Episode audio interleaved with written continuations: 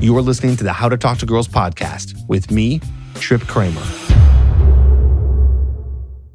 Hello, and welcome back to another episode of the How to Talk to Girls podcast. I am your host, Trip Kramer from tripadvice.com. Oh man, today's fun.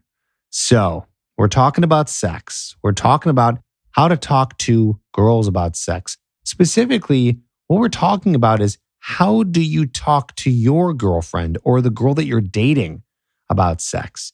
Maybe you have some kinks. Maybe you you want your sex life to be better. Maybe you want to try new things. How do you do that? I've found that this is one of the most important skills to have.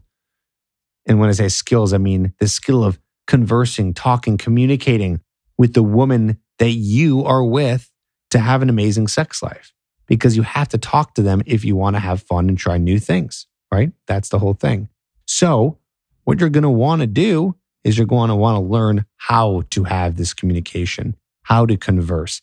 And I have Dr. Nazanin Moali on the podcast, who is a sexologist who's going to help talk about this. She has a podcast of her own, by the way, called Sexology with Dr. Moali. And I suggest you check it out. We'll put a link in the show notes so you can listen to her podcast. And it's very relevant. She interviews a lot of very smart people, and I highly recommend it. So we'll put that in the show notes. Like I said, check that out. And we are just pumped to have her today on the podcast, asking her some great questions, going deep, and really going even on some tangents that are really going to help you out in terms of what to do here with your sex life. So you're going to love it. Now, in the meantime, if you are a guy who's thinking, Trip, I'm listening to this episode, it sounds great, but I'm not even at that point yet. And I wish I was. I don't even have opportunities to have that conversation because I'm not dating anyone yet. So, what am I supposed to do? Well, you got to go out and meet women online, in person, at parties, through friends, whatever way you're going to have to do it. And I am here to help you with that through the coaching program, the Trip Advice coaching program. So if you're interested in working with me one on one and doing some coaching sessions together, and I make it sound so casual, like we'll do some coaching sessions together, but really it's a pretty intense program. And it's intense in the sense that we work hard to get you results. What else is the point? Why else would you do coaching, right? You want to get results. You want to be able to learn how to meet more women, talk to more women, have more dates, we help you with that. And I stop at nothing because I'm the one working with you one on one or in the group coaching program to get you to that point. So I'd love to have you in this coaching program. If you think that you are someone who wants to join, go to coachedbytrip.com. Link also in the show notes so you and I can work together and we can just completely kill it and take you to the next level in your dating life. I want to help you and I'm here to help you. Coachedbytrip.com. So keep that in mind if you're ready to dive into some deep work. Otherwise, let's get into the interview today with Dr. Moali from the Sexology Podcast. Here it is.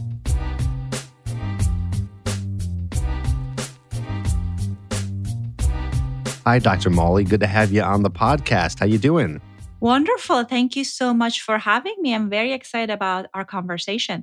Yes, me too. It would have been great if uh, I still lived in Los Angeles, which I don't. And if COVID wasn't happening, which it does, other than that, we would have been, you know, been able to do a podcast in person because you're in Los Angeles where I used to live. And how's it going over there? How long have you lived there for? Uh, I moved back here five years ago. So it's usually wonderful, but I feel in this time and age with COVID, wherever you live is pretty much the same. yeah, no, it's true, especially now, especially now. So maybe you can tell the guys who you are and how you got into this and just some of your expertise. We'd love to hear about that. Thank you for this opportunity. So, my name is Nazanin Moali. I'm a clinical psychologist and AASECT certified sex therapist. And I loved providing, giving sex education to people because what I realized is I started as a generalist psychologist. And in my training, I learned always talk about people's sex life, like because it gives you so much information about their overall wellness. So when I was asking my clients about it, then I learned that there's so many questions that people have and there's so many misconceptions. And I was finding myself doing this kind of psychoeducation information giving almost the entire of my appointment with my patient. So what I did that, I was like, okay, so let's let's try something else. So I started my podcast and I said, I'll give the information there so can people will have access to it. And I can use our session time to work on what's happening for my clients. And it's been very successful because one of the challenges that many of us have uh, growing up, we didn't get accurate sex education. So many people learn about sex from porn. There's nothing wrong with porn, but it's not sex ed. So we are truly misinformed and when we are starting having sex, then we don't know what we need to do, what to talk about, how to present ourselves. So I think information is a key part of being a great lover. Yeah, I mean you're absolutely right. And you need that information to to just know what you're doing and and it's a it's a very large space to navigate, isn't it?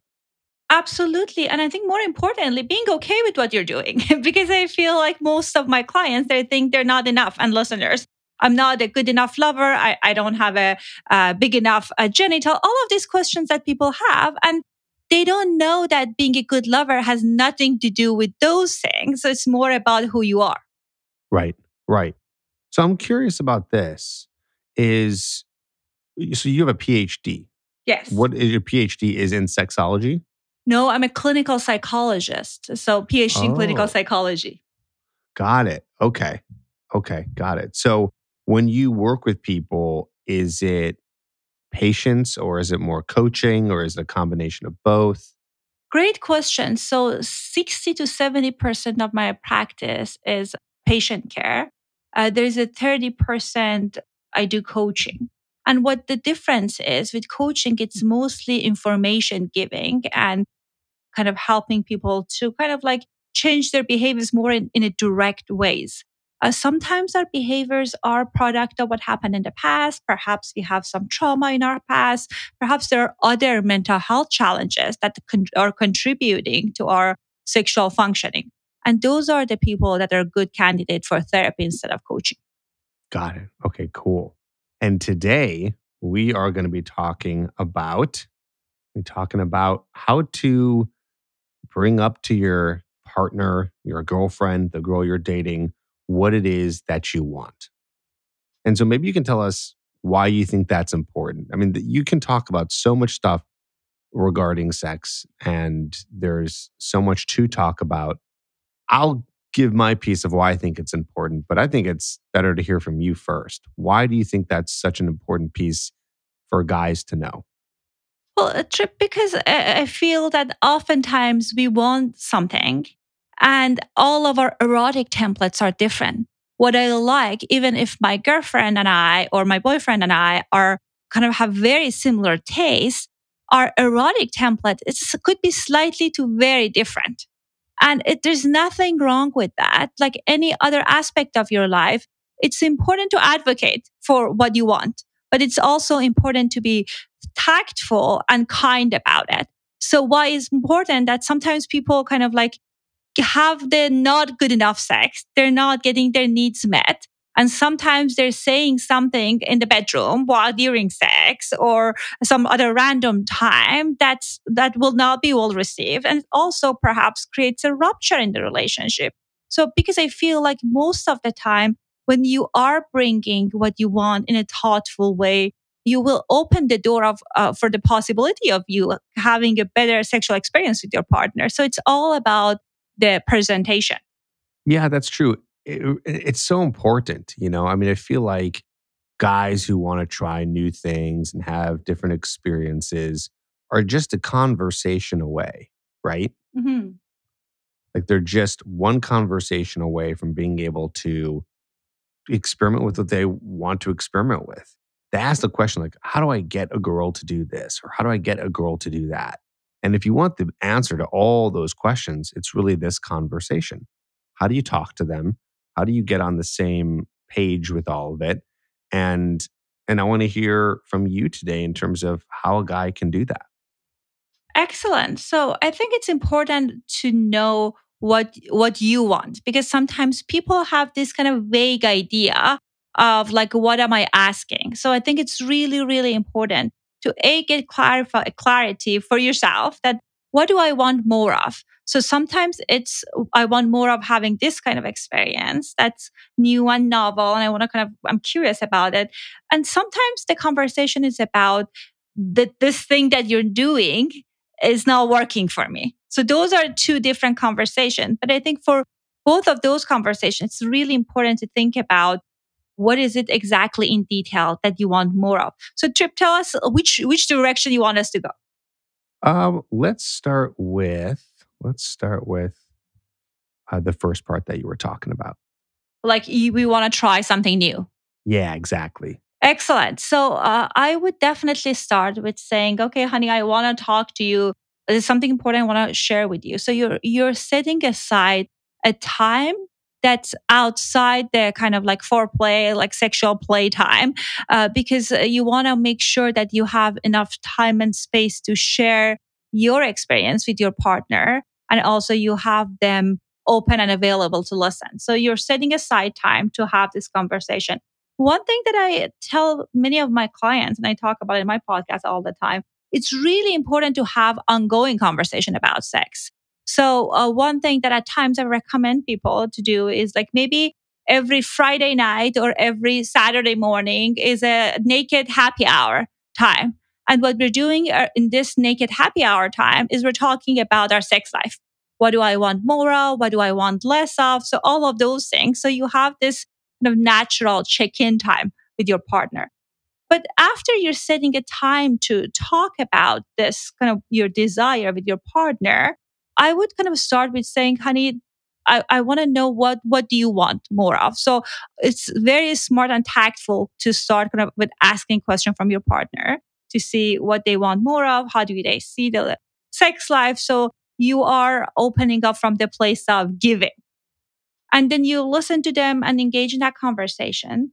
And the next step would be kind of telling them, what would you think about us like kind of maybe introducing the third person for sexual play or would be like have you ever fantasized about having sex this place and that place? So we're asking a very open-ended question to see where our partner are. So that's very important. And also opening up the place to kind of see where they are. So if you see there's no openness then that would be another conversation. But if they have concerns then that would be the place to address the concerns so it depends on what your partners say. You can kind of tailor your approach. What about a guy who's not in a relationship and wants to find these things out with someone who's, you know, it just like a, a casual partner, a casual hookup, someone they're just hooking up with, and it's not anything more than that? Very good point. You know, there are uh, apps, like even regular apps like OKCupid, they have the options of you uh, kind of finding people who are into, if you like more of a threesome or kind of more of a uh, kind of having sex with multiple people, you can indicate it. There is this check mark that you can check and you can engage with the people who are interested in those things. Also, there's it's FetLife that people are who are interested in certain kind of fetishes. There's a community for them. So I think it's very important to know that whatever you are into, there is a galaxy of people out there. And I can guarantee that, that they're interested, they're willing, they want to do what exactly you want to do. It's just a matter of getting connected to that community. So there are a, a kind of specialized apps and meetups for all sorts of sexual interest if this is something that you kind of like you want to explore with a casual hookup and i think it's a kind of mainstream kind of thing that you just like you want to kind of explore i would kind of bring it up during the date to kind of like before the person is intoxicated and kind of say, talking about uh, an open-ended question what would you think about this? or what are some of the things that you want to incorporate to our play? and see what they say and you can that would be also a place for you to introduce that one thing that's important to keep in mind that like anything is in life, there are like if someone is not into the what you're into, then there is nothing you can say to change their mind. So we're talking about how people are neutral about your interests. How can we motivate them to lean into your desire? But they, if they're, that's like what you like, it's not their thing, then it wouldn't be a healthy or possible to pressure them to do what you want. Right. Because what happens when you pressure someone, right? Mm-hmm. Right. Build resentment, frustration. We hear all these cases of cases of assault, all sorts of issues that comes up. And sometimes I think it's just these are byproduct of people uh, not being able to effectively communicate and kind of have this consensual relationship. Okay, so what happens if you're in this conversation? It's not going well. You're starting to say something, and and you're doing everything as you know right as possible, but the girl that you're talking to just isn't responding in a in a positive way. Is she saying some? What, what do you what what would one observe? Let's see. I would say um, kind of gets into a more reserved state and and starts to get kind of shy and kind of like oh I don't I don't know about any of this and starts to kind of get I don't want to say panicked but just kind of nervous Okay. And that can happen. And that the nervousness could be kind of not necessarily result of what you're saying. Some people are uncomfortable around talking about sex. So that's why I think it's important to kind of talk about kind of just like an open-ended question. What do you think about this? To see where they are.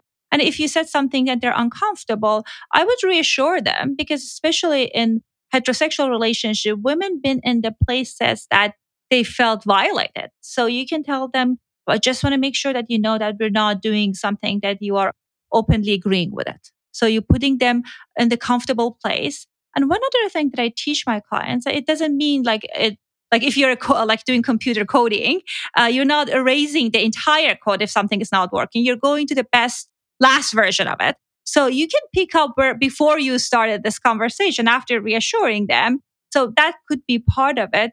The other one is like maybe that person is not sexually compatible with you because if sex is important for you and if you're to start talking about what you really want and they're not comfortable with it, then perhaps there is some misattunement when it comes to your erotic template with them. Yeah, right, exactly. Maybe that's not someone who you line up with, and that's important to know. And that's what this conversation is doing. So it's almost like you can't lose, right? Absolutely. And I think more importantly, it's important for people to know that your sexuality is valid, right? If someone is not open to that, doesn't it, it, it doesn't make that that your uh, sexual desire are shameful or bad. It's just a matter of compatibility. For example, if I want to go to a Chinese restaurant and my friend is not into Chinese food, doesn't make it like my desire going to Chinese restaurant bad, right. their desire bad. So it's just a matter of compatibility. Let's dive into that for a second because I bet you there are some guys who might feel shameful towards their erotic template. Or maybe even, you know, they're just shameful about sex altogether. And I've had clients who I've coached who have told me that they feel that way. And usually it's because they've been brought up to a specific religion that maybe made sex shameful. And I know this is, you know, this is something that would take a long time to help someone solve. But what are your thoughts on that in terms of someone who feels shame around the whole idea of it all? Well, as you said, it's kind of common. And I see a lot of people in my practice that their relationship with their sexuality is intertwined with feeling of shame. Because, you know, as children, when parents catch their child masturbating, which is very normal, they sometimes have this really harsh reaction or kind of like you know make it when when they catch the parents catch their children doing child play then they get worried. So people sometimes internalize those negative messages around their sexuality and they feel that if i experience sexual desire i'm bad. And sometimes we eroticize different things from our childhood and people's erotic templates are different. And it doesn't it's exactly like your appetite. You might be into certain kind of food and you might not be into certain kind of food. I think what's important is to get connected a with the community of people who are interested in what you are interested in. Because the sense of belonging to that community that can be very valid and important.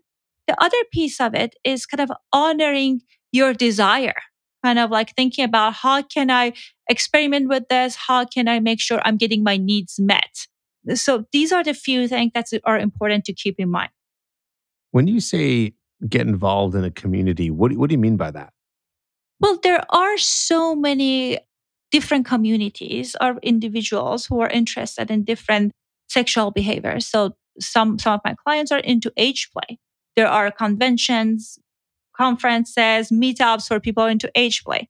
If you are in, interested in consensual non-monogamy, there's a community for that. If you like any kind of fetishes, there are uh, websites, there are forums, there are meetup for people who are engaging and doing what you what you're doing and they are honoring their sexuality so it's important to have the support of other people who are interested in what you're experiencing because it can be very isolating when you're bringing up what you're interested in and sometimes uh, you can see that people are not into it and sometimes because they they don't have awareness about that what you're experiencing is very normal you might see a reaction that could be kind of feed into that feeling of shame.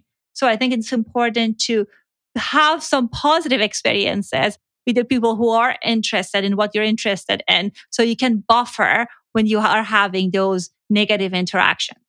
What about if you're trying to find out what you're interested in? Where would be a good place to start to see what could be interesting to you or what could be fun or what could be a turn on?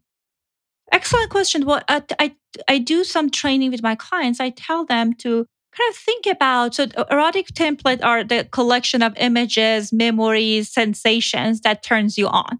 I tell people to think about that. Okay, so what are uh, some of the common porn kind of genre of porn you're watching? What are some of the things that you're fantasizing? What are some common elements of common themes in these erotic images, this is fantasies. Sometimes it, it could be range of different mo- emotions, and I pull out emotions and I give it to them. It could be connection, it could be abandonment, it could be excitement. So it's important to see what what is that part of it. The other way of looking at it is kind of thinking about what was some of the good sexual experiences I had in the past and what was the common element in it. What did make it exciting for me? was it again about the kind of like certain kind of a person? Is it about the same kind of environment? So it's more of a journey inside versus kind of looking for resources outside. Okay, cool. Yeah. It's interesting too, you know, because there's so much out there. And, you know, for a guy to to discover some of these things, it could it could be very interesting. It could be very interesting for him. So it's kind of like this process, and we're coming full circle here of understanding what's out there, tapping into what you enjoy, not feeling shameful about it, and then having the courage and understanding how to bring it up to the girl that you're dating or in a relationship with. Exactly. And again, kind of knowing that uh, you can, your sexual interest can evolve and there's nothing wrong with that. And actually, it's a beautiful thing and it helps you not to get bored with sex. So it doesn't mean that your sexuality always remain the same. Okay, so it's something that's evolving, right? Something that can change and might be different from five years, from 10 years from now. Who knows where it could go? Absolutely. And again, sometimes people get scared that sometimes people think it's, oh God, it's an addiction that I'm now interested in, in this, which is a little bit racier. But no, that is that could be natural evolution of your sexual appetite. What about pornography? What are your thoughts on how much a guy should use some of that?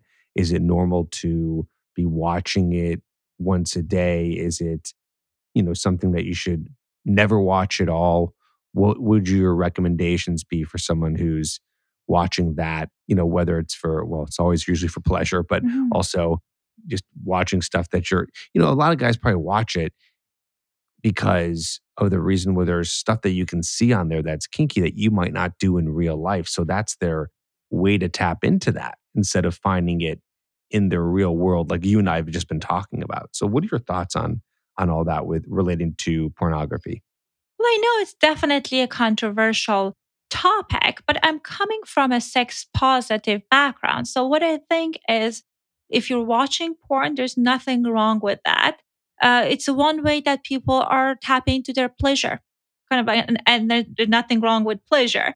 So what's important to know is that a porn again it's not sex education. If you want to learn something kinky new you might get some ideas but there are sex educators there are resources out there that will teach you to uh, to learn what to what to do the other parts of it, I think it'd be a beautiful thing because you are nurturing and nourishing your sexual uh, eroticism and your fantasies. So that part of it also could be a positive thing. When it gets tricky, and I think it's important for the person to uh, kind of examining it themselves, is that does it feel like a avoidance or a complete distraction? Sometimes I get clients that they're telling me that, you know, my sexual desires feel out of control. And they, they tell me about hours and hours that they are kind of like watching porn and porn becomes disruptive in their life. I feel as a clinician, as a psychologist, you are the person that can make that recognition that is, is this behavior is a way for me to avoid dealing what's going on outside. So sometimes uh, like now is a perfect kind of example and during covid that many of us have been watching like netflix for hours and it's just not a matter of what's showing up on the screen. It's just a matter of i just don't want to deal with what's going on in the world what's going on outside. This is an avoidance strategy and when we're avoiding issues when it's mental health challenges when it's relational challenges we're not resolving them uh, so it's it's important to kind of do this check in with yourself that am I avoiding things in my life? And porn is a way of distraction that gets in the way of me reaching my values. And at times, it could be a way of emotional regulation. So I'm feeling anxious. I'm masturbating when while I'm watching porn, I'm masturbating. Like I'm not aware of the anxiety, but as soon as I stop, the anxiety comes back. So it's not effective way of managing anxiety. It's okay if you watch porn, if you masturbate, but I also need to add tools in my toolbox of managing my mood, my anxiety, work stress, all of that. So if it if it's not a way for you to avoid your problems, then there's nothing wrong with that. That's a really great way of putting it. Like I like that mindset, like just awareness. It sounds like is what you're saying just being aware of why am I doing this? Is it something, like you said, is it something I'm trying to avoid? What's my purpose behind doing it? I think a lot of people, well, in their whole life, uh, not just with this area, but lots of areas in their life, we just do things, right? We're just almost sometimes reactive and we don't stop and say, why am I doing this? Is this good for me? Is this important? Not saying that's going to necessarily stop it, but that is the first step being aware of what's going on and and understanding why this is happening and that's what i'm hearing from you is that's what's happening with this just understanding why am i doing this is this something and, and being honest with yourself which i know is really hard for us to do Absolutely. And I kind of thinking about am I getting closer to my goal or I'm not getting closer to my goal? So is is this uh, kind of like watching porn is it effective a strategy long term for me to manage my mood and stress and all of that, or it's not. And if it's not, then maybe it's time to, uh, to add other tools and strategy in addition to uh, kind of watching porn to your repertoire. Isn't it funny how sometimes we have to talk to ourselves like we're talking to children? You know, it's like, like we have to say to ourselves, like, okay, okay, Trip, is this adding to your life? Is this, like you said, is it something that is trying to help you complete your long-term goal. You know, it's like it's like that's something you might simplify to say to a kid, but at the end of the day, that's that's what's effective. We have to talk to ourselves like that in order to see what's going on and and understand, you know, what we're trying to accomplish here. Exactly. We're reparenting ourselves and no one else can does can do it for us because we know ourselves the best. And you're absolutely right. Sometimes we are in this kind of automatic loop of this feels good, let me do it. Does doesn't feel good, let me avoid it. But sometimes it's important to pause and slow down and say, okay, if this is healthy and is this the best thing for me to do in this moment? I like that. Reparent ourselves. That's good. That's good. Yeah, it feels like we have to do a lot of that. Just being honest with ourselves, asking us those questions and seeing what's going on. That's great. Was there anything else that you would say to guys who just kind of rewinding back to the original topic here and what we were first starting about? Like any other things you want to say to guys who are ready to speak to their partners or ready to speak to the girls that they're dating about what they want and maybe they're a little bit nervous to do so. Anything to add? Absolutely. I think it's important to almost at times do a role play with yourself. I'm thinking about this is this is what I have in mind. Let me kind of reflect and kind of practice on how am I going to present it to my partner. And some one skill that at times I teach people that can kind of soften the conversation. You can tell your partner that, honey, I'm, I'm saying something, I'm talking about something that's difficult for me so that they know that this is a difficult conversation. And when you open the conversation like that, if it's truly a difficult conversation for you, then you uh, you inc- increase your chance of the openness from the partner because they know that you're not coming in demanding because no one wants to kind of accommodate someone that's demanding long term. But if you're entering this space with kindness and vulnerability your partner will be more open to hearing you out. Awesome. Great. That's great. So where can guys find you? You have a podcast, which is called Sexology. Where can they listen to that? And then also, where can they find you if they're interested in talking to you more or working with you? Thank you for that. So I have a podcast uh, that you can find that they can find at sexologypodcast.com. It's on iTunes, Stitchers, uh, all the places that can people find podcasts. Also, I have a private practice in Los Angeles they mentioned I'm a psychologist and sex therapist, and they can find the information about my practice at oasis2care.com. Awesome. We will put that in the show notes. And Dr. Moali, thank you so much for being here and, and telling us what's up. I would love to have you back in the podcast because we just dive deep into one very small avenue of the whole realm of sex and sexology. So, I'd love to have you back to talk about something else in the future. And I just appreciate you taking the time and, and coming on today. It was my pleasure and thank you so much for inviting me.